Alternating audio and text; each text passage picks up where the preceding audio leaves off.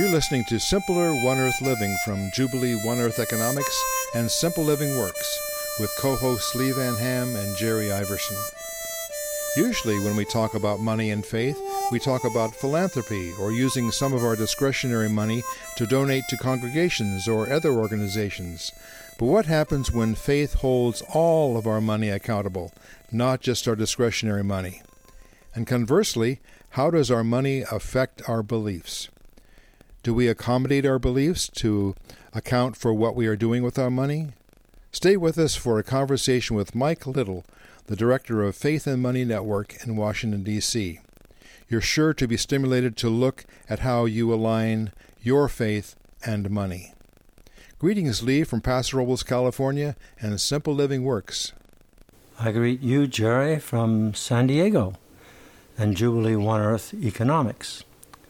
Well, once again, we have an important podcast episode, and it's a conversation that we learned from and are just eager to share with listeners. So please, listeners, promote this important conversation to others. That would be a lot of fun to have you doing that. Uh, I, I, became quite involved in uh, the organization that's part of uh, this episode that Mike Little now directs. Uh, I became involved before he was the director. Uh, it was uh, still in its earlier uh, name of Ministry of Money. Well, by my involvement, I learned so much. So let me give you just one example. Working with money helped me to take money out of its secrecy and raise it up for transparent examination. Instead of treating money like a taboo that can't be talked about except in general terms, I learned that only by bringing it out of the closet can I deal with its powers over me. I'd like to share just two financial amounts that facilitate growth in my consciousness and spiritual direction. One, household income. Ours is just over $50,000 annually. And two, sharing our accumulated wealth. Ours is a little less than 500,000 plus equity in a house. So these two amounts, which are gen- you often talked about in only general terms, uh, really open up lots of new conversation.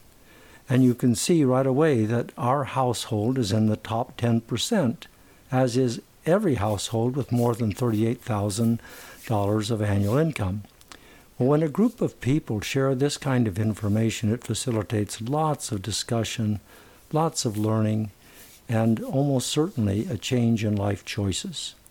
That's the power of money as I learned it through Faith and Money Network. Well, you may take away other important thoughts as you listen to the conversation I had with Mike Little, director of Faith and Money Network. So let's go now to that previously recorded conversation. Well, I'm happy today to, to welcome Mike Little into this conversation for the Simpler One Earth Living podcast. Um, Mike and I have known each other uh, a little bit for a number of years. I can't remember just how many. It's, it's probably about as many as you've been the director of Faith and um, Money Network. How long is that, Mike? Yeah, 13, 14 years. Yeah. Really? Yeah, goes fast. Uh, my heavy involvement with uh, Faith and Money Network was actually in its sort of predecessor when it was called Ministry of Money. Um, and at that time, it, it, I learned so much, Mike about the whole idea of the relationship of working with our money, uh, you know, breaking, bringing it out of its sort of taboo status for many people where they can't name amounts and some of those kinds of things. And, and then um, I was in a congregation at that time, so seeing it as something more than more than uh, to, to, talk about at other times and in different ways than just a stewardship campaign. Um, and so, which is a, you know, if you do that, if that's the only time a congregation talks about money, you're really not talking about money, uh, as you well know. So, those are some of the things that really impacted me and, and, and schooled me and mentored me. Uh, and then, uh, personally, I, I embrace the new name that you've given. I, it's, uh, it says a lot right there. And I don't know. Can you remember any of the ways you and I've been collaborating a little bit, at least staying in touch? well, I know that uh, um, I was introduced to you when I first got uh, took took the took the job uh, with the your you had a study guide um, that that uh, Jubilee was using, and we we connected about that. Um, we connected over the um, you know later on the the uh, Jubilee circles that that you were doing, mm-hmm. and um, you know having friends and and uh, some of our board members good friends with you, so we've stayed in touch and uh, that way. Uh, and then, of course, most recently the um, the manna jar idea and and focus. Um, we've shared a lot about that. Yeah. Do, do you want to say a little bit about about that since we're talking about it? Because our listeners might say manna jar. Yeah. Um, yeah. And why why did that? You know, without, I mean, it, that could take a half an hour right there, but without. Yeah, it could it could, but I'll, I'll you know, it is probably the it's our go-to scripture at least it is for me as i'm talking with people um, and uh, as you know lee that you you were probably taught the way i was in sunday school with a felt board and it was all about a miracle of and on uh, in a lot of ways there, there's some miracle to it but it's really a, a story about can god's people follow instructions and the the very first lesson outside of uh, slavery in in Egypt was an economic lesson. All right. They were out in the wilderness, and uh, you know they were they were dancing with their freedom for about two days, and then they wanted to go back mm-hmm. because they were, you know, as you know the story in Exodus 16, and um, so Moses uh, did some some haggling with God, and God said, "All right, I'm gonna." I'm going to uh, get you some food, and uh, but you need to. I want to see if you can follow instructions. Uh, take what you need. Take you know each tent, each take what you need, not any more. Um, don't store it up because if you do, it's going to rot. And I'm going to give you enough on, you know, on the day before Sabbath so you can gather for both days because I don't want you doing anything on on Sabbath other than worshiping, being with me, and being with one another. Let the land rest. It's not some little, you know, we're not going to um, golf on on Sundays. It, it, it was a it was a uh, everybody rest. The land, the the animals, uh, and um, it's it's a wonderful. Um, a lesson on economics, and of course, uh, just as uh, some did back then. They didn't trust. They they fell back into the old uh, Pharaoh economy, and they started hoarding it. And sure enough, it started to stink. And and it's pretty easy to look around our, at least the United States, and to see how our economy really stinks uh, for everybody except for the top few percent. And it stinks for them, but they don't know it. Yeah, uh, that's that's well, exactly. I don't know. That's one way to say it. But it, yeah. it you know, and I was intrigued as I've as I've read that story. Uh, just two points I'll make about it, since uh, our two organizations, through through Paul Taylor, really a board member um, with Faith and Money Network, have come into this idea uh, that this a jar of manna was to be part of the Ark of the Covenant, and that that scripture struck Paul so much that he said, "So why why don't we have manna jars as part of our symbolism in our places of worship and in our lives. You know, it's just absent, and and it's such a powerful symbol of of of an economy of sufficiency and of enough, instead of an economy of just going crazy with uh, hyper hyper amounts of capital and all. And um, so that that was one significant question that uh, I think now you and I are and, others working that we work with in organizations are trying to find out uh, do, do people hear that question? Do people see the value of this symbol? And, and it intrigued me too in this story, you know, this word manna, basically it's a Hebrew word uh, for what is it? Uh, yeah. So in this new paradigm, in this new environment, people didn't at first recognize the resources that are that are there, which I think is so revelatory also of what happens today, where in so many places we don't recognize the resources that uh, are are with us, and so we go looking for the resources of the economy that is only working for a few. Um, so it's a powerful story, and I'm I'm glad we're collaborating with this, and maybe some of our listeners will want to will want to get a manna jar either for themselves, for the worship center, for a class or group they lead, and um, well, you can email uh, Mike or me, and we can uh, tell you more about that. But that's, uh, let, us move on to some other things here. Sure. Um, I just want to say that that this new name, well, it's not new anymore. You've been, been using it for years, but uh, Faith and Money Network, uh, just linking money to faith is a really radical position for lots of people. Uh, and the only way that they link it, as I mentioned before, is well, I'll give this much. But if you hmm. start linking, if you start saying faith needs to address all of money's uses. Yeah. So how'd you come how'd you come to that? How are you how are you fleshing that out, Mike? Well, I think it's it is for some a place to start. And you know, people come to us uh, at different starting places, and, and that's okay.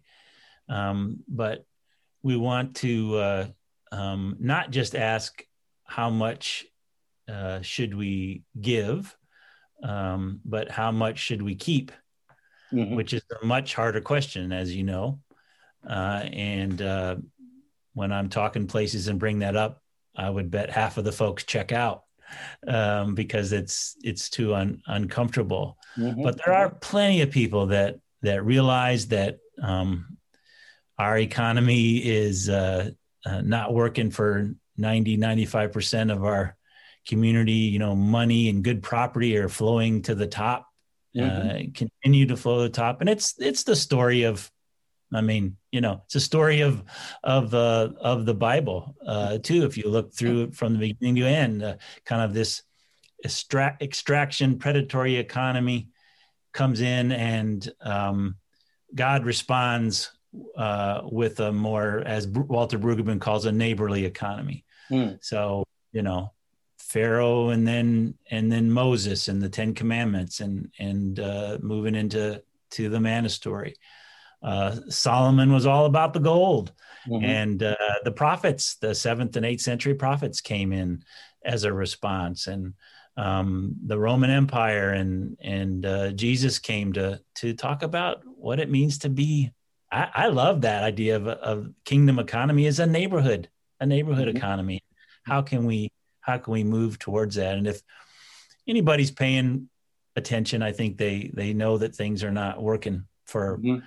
for most of us. And um, but we we try to offer a, a a place for people to drop in wherever they are. So some folks might uh, start with us and say, "I'm I'm new to this conversation. What do you do?" And we have a you know our kind of signature piece is a money autobiography. What what's your relationship to money? How did what did you learn from your parents or guardians or whoever you grew up with? And what are you doing now that you swore you'd never do? And and uh, what's the balance between my giving and receiving? Some of us it's hard to receive mm. uh, we want to be in control all the time you know all those kind of things. Or um, we're we're soon going to have a, a, a, generosity assessment tool on our on our website. Mm-hmm. Uh, one of our board members. So just just kind of look at your you know th- that first step often is just what how am I doing? What what's my relationship to money? Um, for so for some people that's you know uh, they're new to that we have a an online study guide because we know we can't do this work alone we need others and so um, we started last year. We had over 50 people in uh, groups of eight or nine. Uh, we're doing it now, and we're working with a six-week study guide that just kind of opens up these conversations. Of we bring out the manna story and the, the myth of scarcity and um, Sabbath economics, Ched Myers' work, and um, uh, you know some of our. Yeah, I mean, you're gliding over some of these loaded terms very quickly, which is fine for the conversation between the two of us in a sense. But I'm thinking uh, for listeners, something like the myth of scarcity. You know, I, have been told I, I, haven't I haven't been in, in economics classes, but I've been told that you know basic economics starts off uh, teaching the myth of scarcity that there's only this much uh, supply and the demand always exceeds the supply, and so therefore we have to allocate these resources. And and so, what does Brueggemann say about that? Walter Brueggemann, by the way, is an Old Testament scholar that has really addressed yeah. these issues. Yeah, he used to do retreats for us back in the day, and uh, we've learned so much from him and and our our wider community as well. Uh, he he wrote a signature piece in the in the '90s of uh, just kind of beginning with the you know he said the first 47 verses of of the Bible are all about the abundance that God has created for us, and and it's not until um, Pharaoh. Uh, that we don't often read about this Pharaoh in, in Genesis has a dream of scarcity. It's the mm-hmm. first time kind of scarcity is is in our in our scriptures.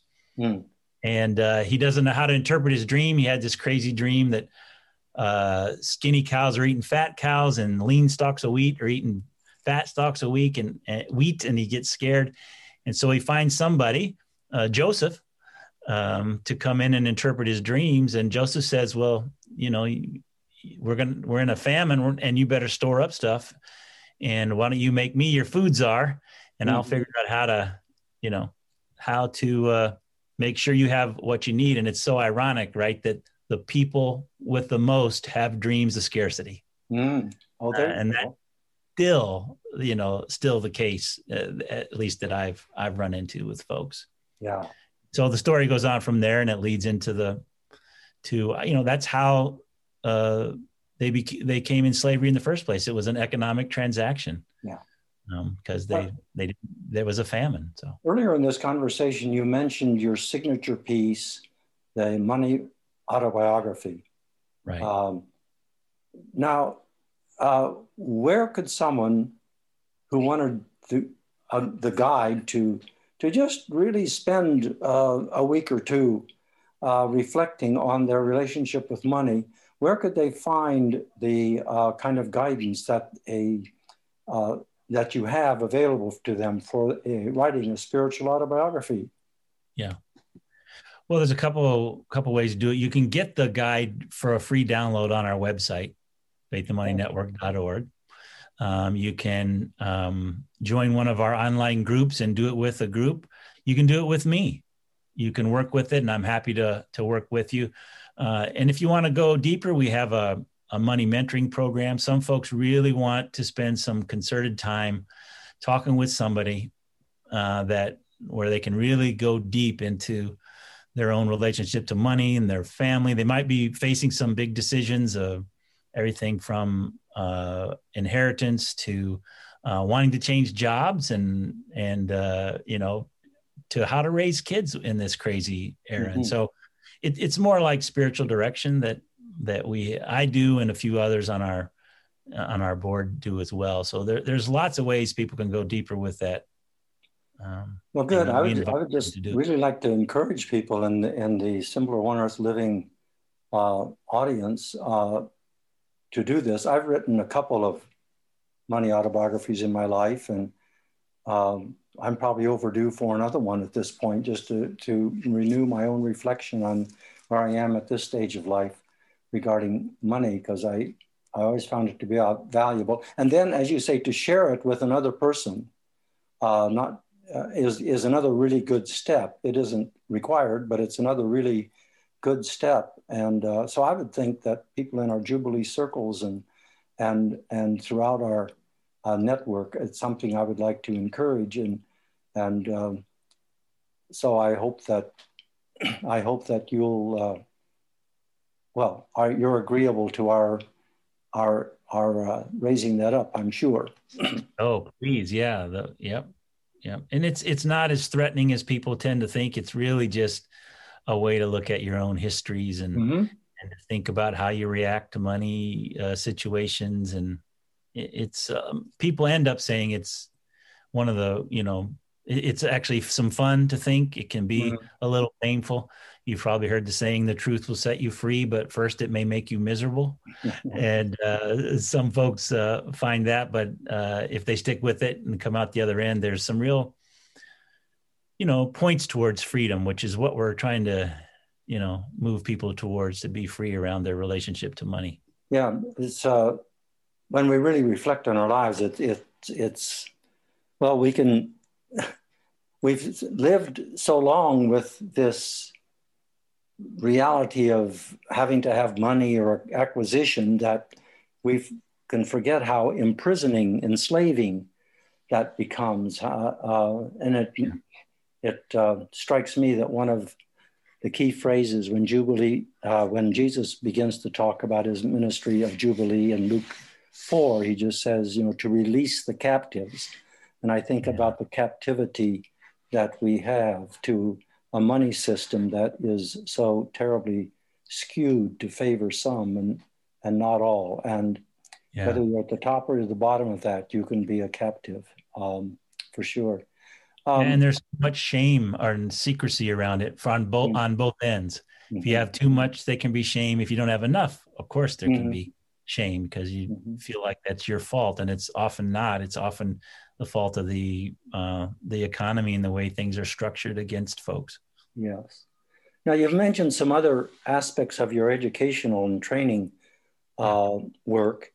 Um, you've mentioned that you have a, a, study course which is online, but uh, and is that something you always teach, or you have different teachers, or how does that work? At the moment, at the moment, I do. Um, we're we're doing about five a year, but um, we are hoping that it will really catch on. Last year was our first year with it, kind of our pilot year.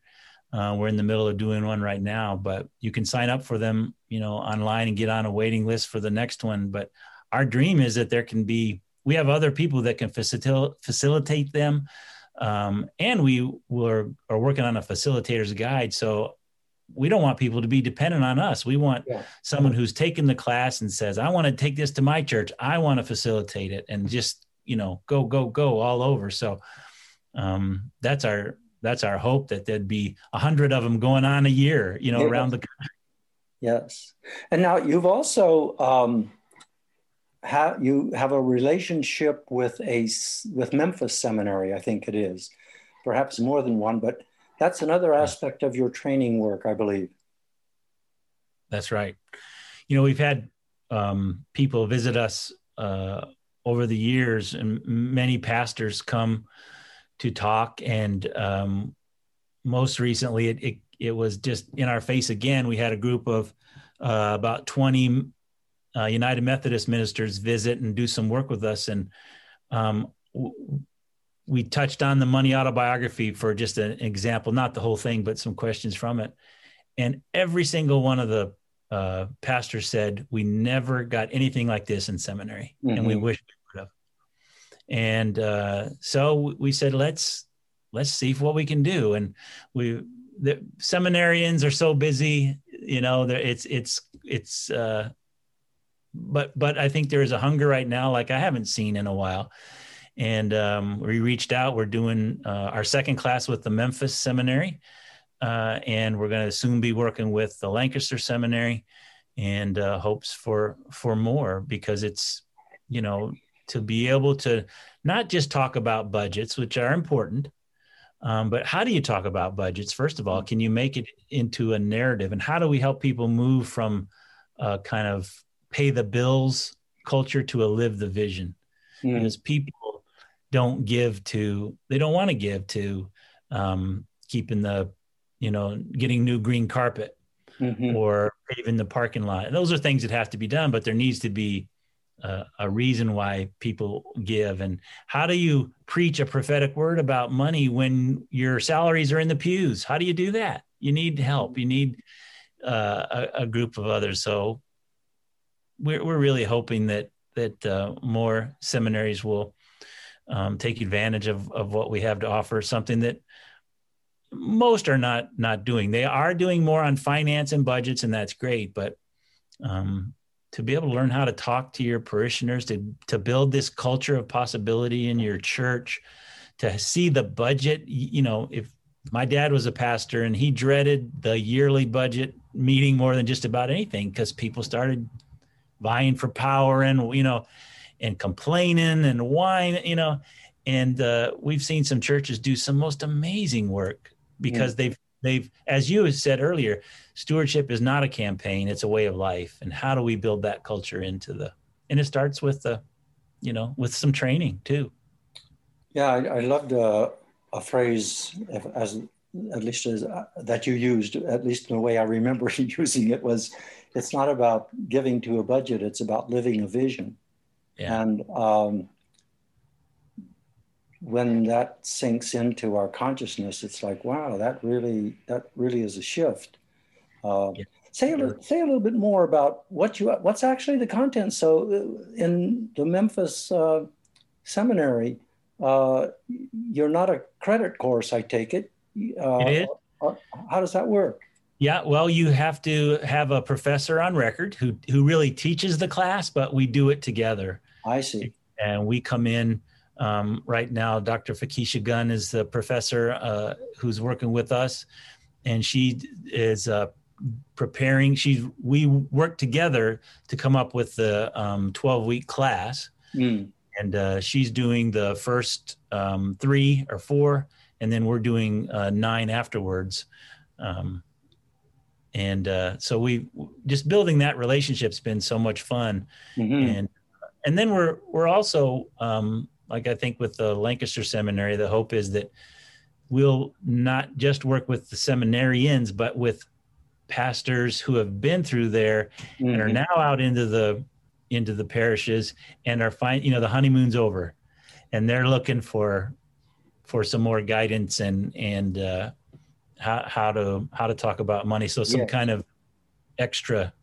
I think that would be for that. That would be the place where where the listening to what you say in Faith and Money Network, or what we say in Jubilee for that matter, where the listening to it is, is deeper. Those who've had some experience working with this with a group of people, congregation or otherwise, and then um, knowing that what they're doing is doesn't exactly feed the souls of, of, of people. And so to, to, to shift it into something that's more like spiritual direction uh, yeah, that's right. and right. spiritual nurture is boy, that's a powerful, powerful shift, Michael. And I can see why, uh, yeah, people would really appreciate, really appreciate going there with you. We'll return momentarily to our conversation. Canceling student debt is in the news. How are you thinking about it all? Here's a reminder that canceling or forgiving debt is core to living One Earth Jubilee. The central reason is to restore people to full participation in life, freeing one another from the restraints debt imposes year after year after year by saying, That's enough. Reshape your life to be fully about what your community needs. One Earth Jubilee fully supports freeing people to live without educational debt. And we take this moment to salute Jubilee USA, an organization that has been working on forgiving debts of poor countries imposed to them by wealthier countries. Those debts are not repayable, but guarantee that those countries will remain poor forever, preventing them from ever bringing their wisdom to the well being of the community of nations. And now Jubilee USA is urging cancellation of student debt, which averages $30,000 per graduate plus loans their parents may have made to support the education of their children.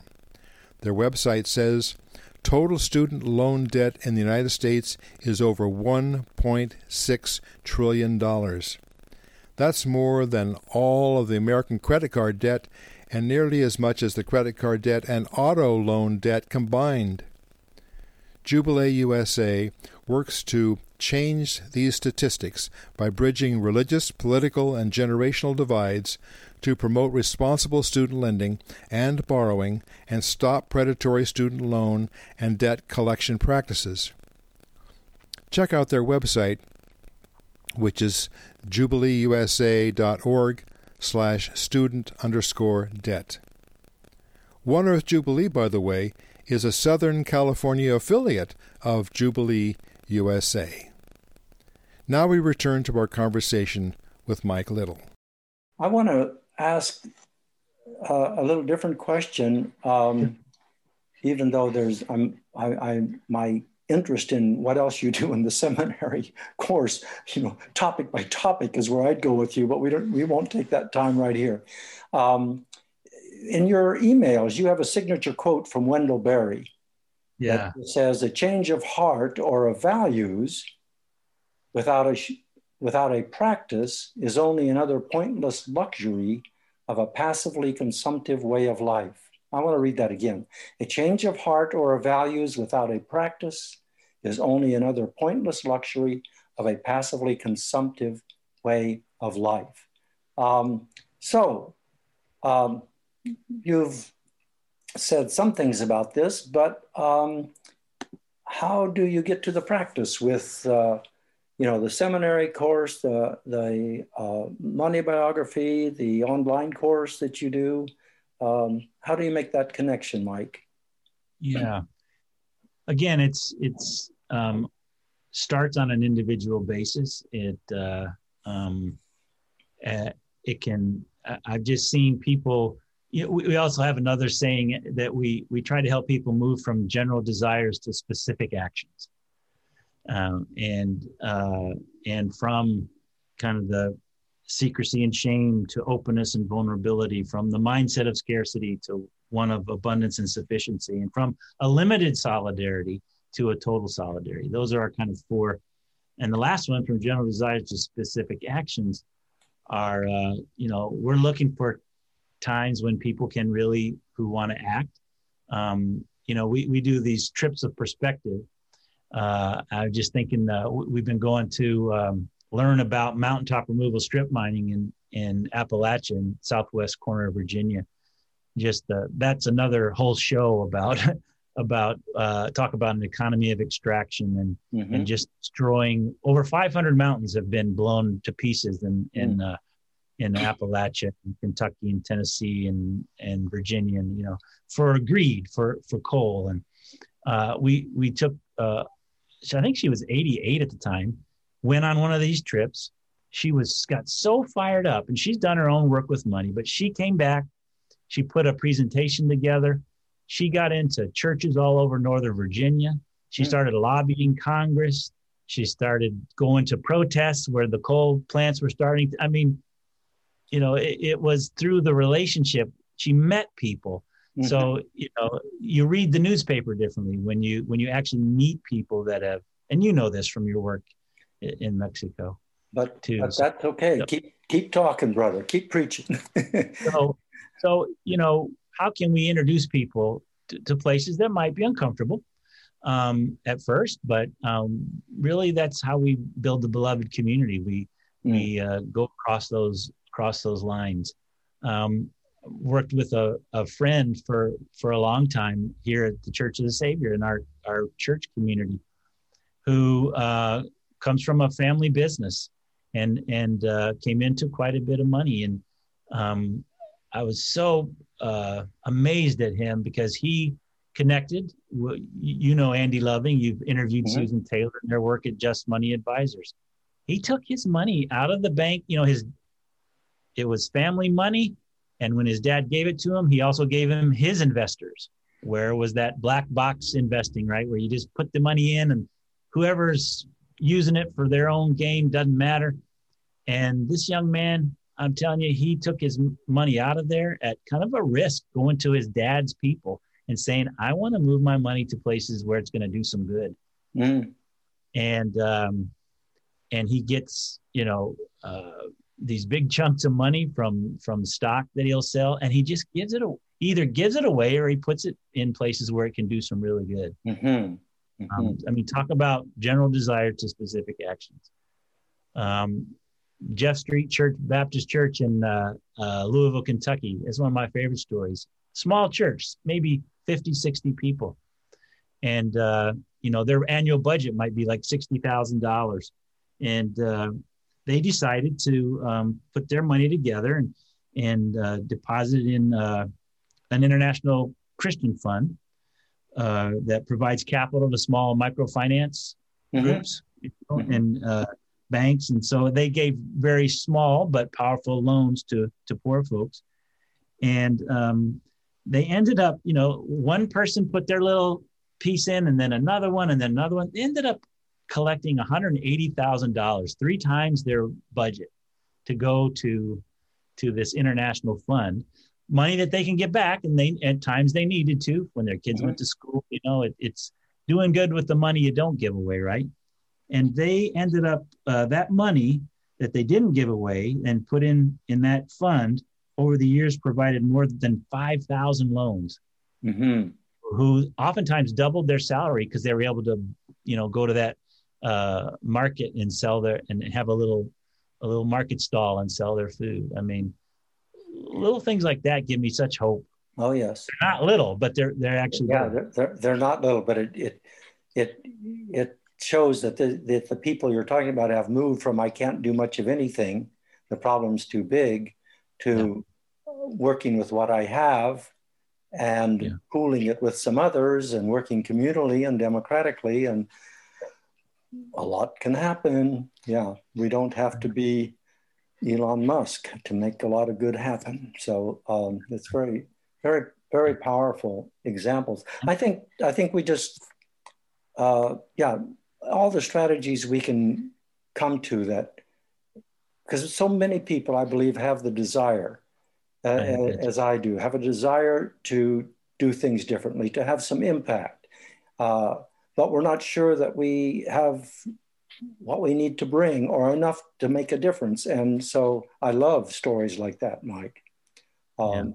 And maybe you have others. I don't know. We're getting to the sort of the end of this conversation. So I want to make sure that you have um, the opportunity to uh, add anything else in before we we wrap up that you would really love to share with the folks uh, because I've loved all these examples, and I can imagine that um, we're going to be tapping into a couple of the things we talked about.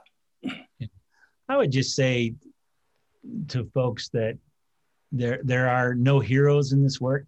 Sometimes you might think I can't do anything. Uh, we all have our next step to do towards moving towards God's economy of mm-hmm. enough for all. Um, and your step might be different than mine. You're in a different situation you may need to give more i might need to keep more at this time to be mm-hmm. faithful to what i got going mm-hmm. i can some people can uh, sell their cars because they don't need to and and do public transportation others can't do that because of their situation um, um, but you know so i would say don't um, you know always know there's a next step for you and it doesn't have to be um, what it is for somebody else Mm-hmm. Sometimes that's the easy way out for us. Like, oh, there's just too many. These people are making such these big decisions. I can never do that. Don't let that. Don't let that get you. You can mm-hmm. you can make a make a move, and you can't. I think the biggest thing you can't do this by yourself. Mm. And um, so you know, if you don't have anyone, that's where we can help. We want to try to help.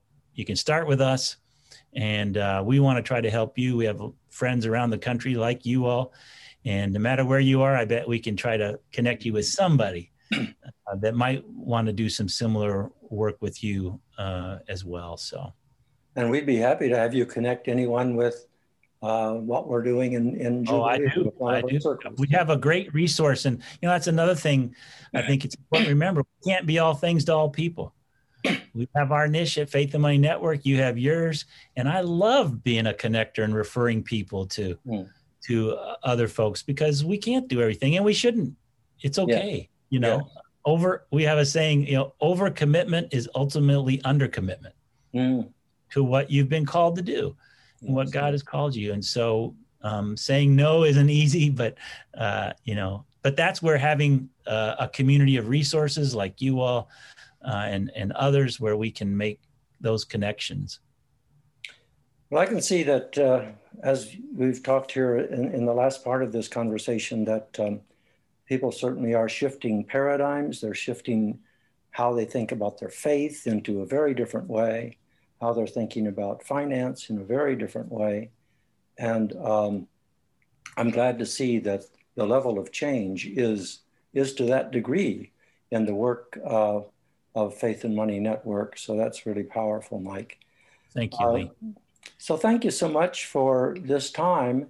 And we look forward to sharing this with others and to sharing with you again. So uh, thank you for being part of, of this podcast episode. Thank you, Lee. You've been listening to Mike Little and Lee Van Ham talking about Faith and Money Network. Have you listened to our other recent episodes? In November, How Empowering Women Changes the World. December, Will O'Brien on Peace on Earth and the Politics of Christmas. In January, Grace Dyrness on planning economic revitalization with poor people instead of for them. In February, economist Barry Shelley on economic assumptions and initiatives for change. Do listen. You're sure to pick up thoughts you'll value. We certainly did as we created those episodes. You can subscribe to this podcast under the name Simple Living Works at your favorite podcast service. Individual episodes are available at Jubilee's new website, oneearthjubilee.com, and also simplelivingworks.org, window number 3. Urge your friends to do the same. You're welcome to subscribe to Simple Living Works' various free publications. For our monthly e news, send subscribe to Simple Living Works at yahoo.com. For our weekly email that provides brief, daily, simpler living nudges, send nudge to the same address, simplelivingworks at yahoo.com. Please tell us your thoughts on the subjects in this episode. Leave a message on Jubilee One Earth Economics and Simple Living Works Facebook pages. Until next time, this is Jerry Iverson of Simple Living Works with co host Lee Van Ham of Jubilee One Earth Economics, wishing you well as we strive together to bring simpler One Earth living into being for the common good.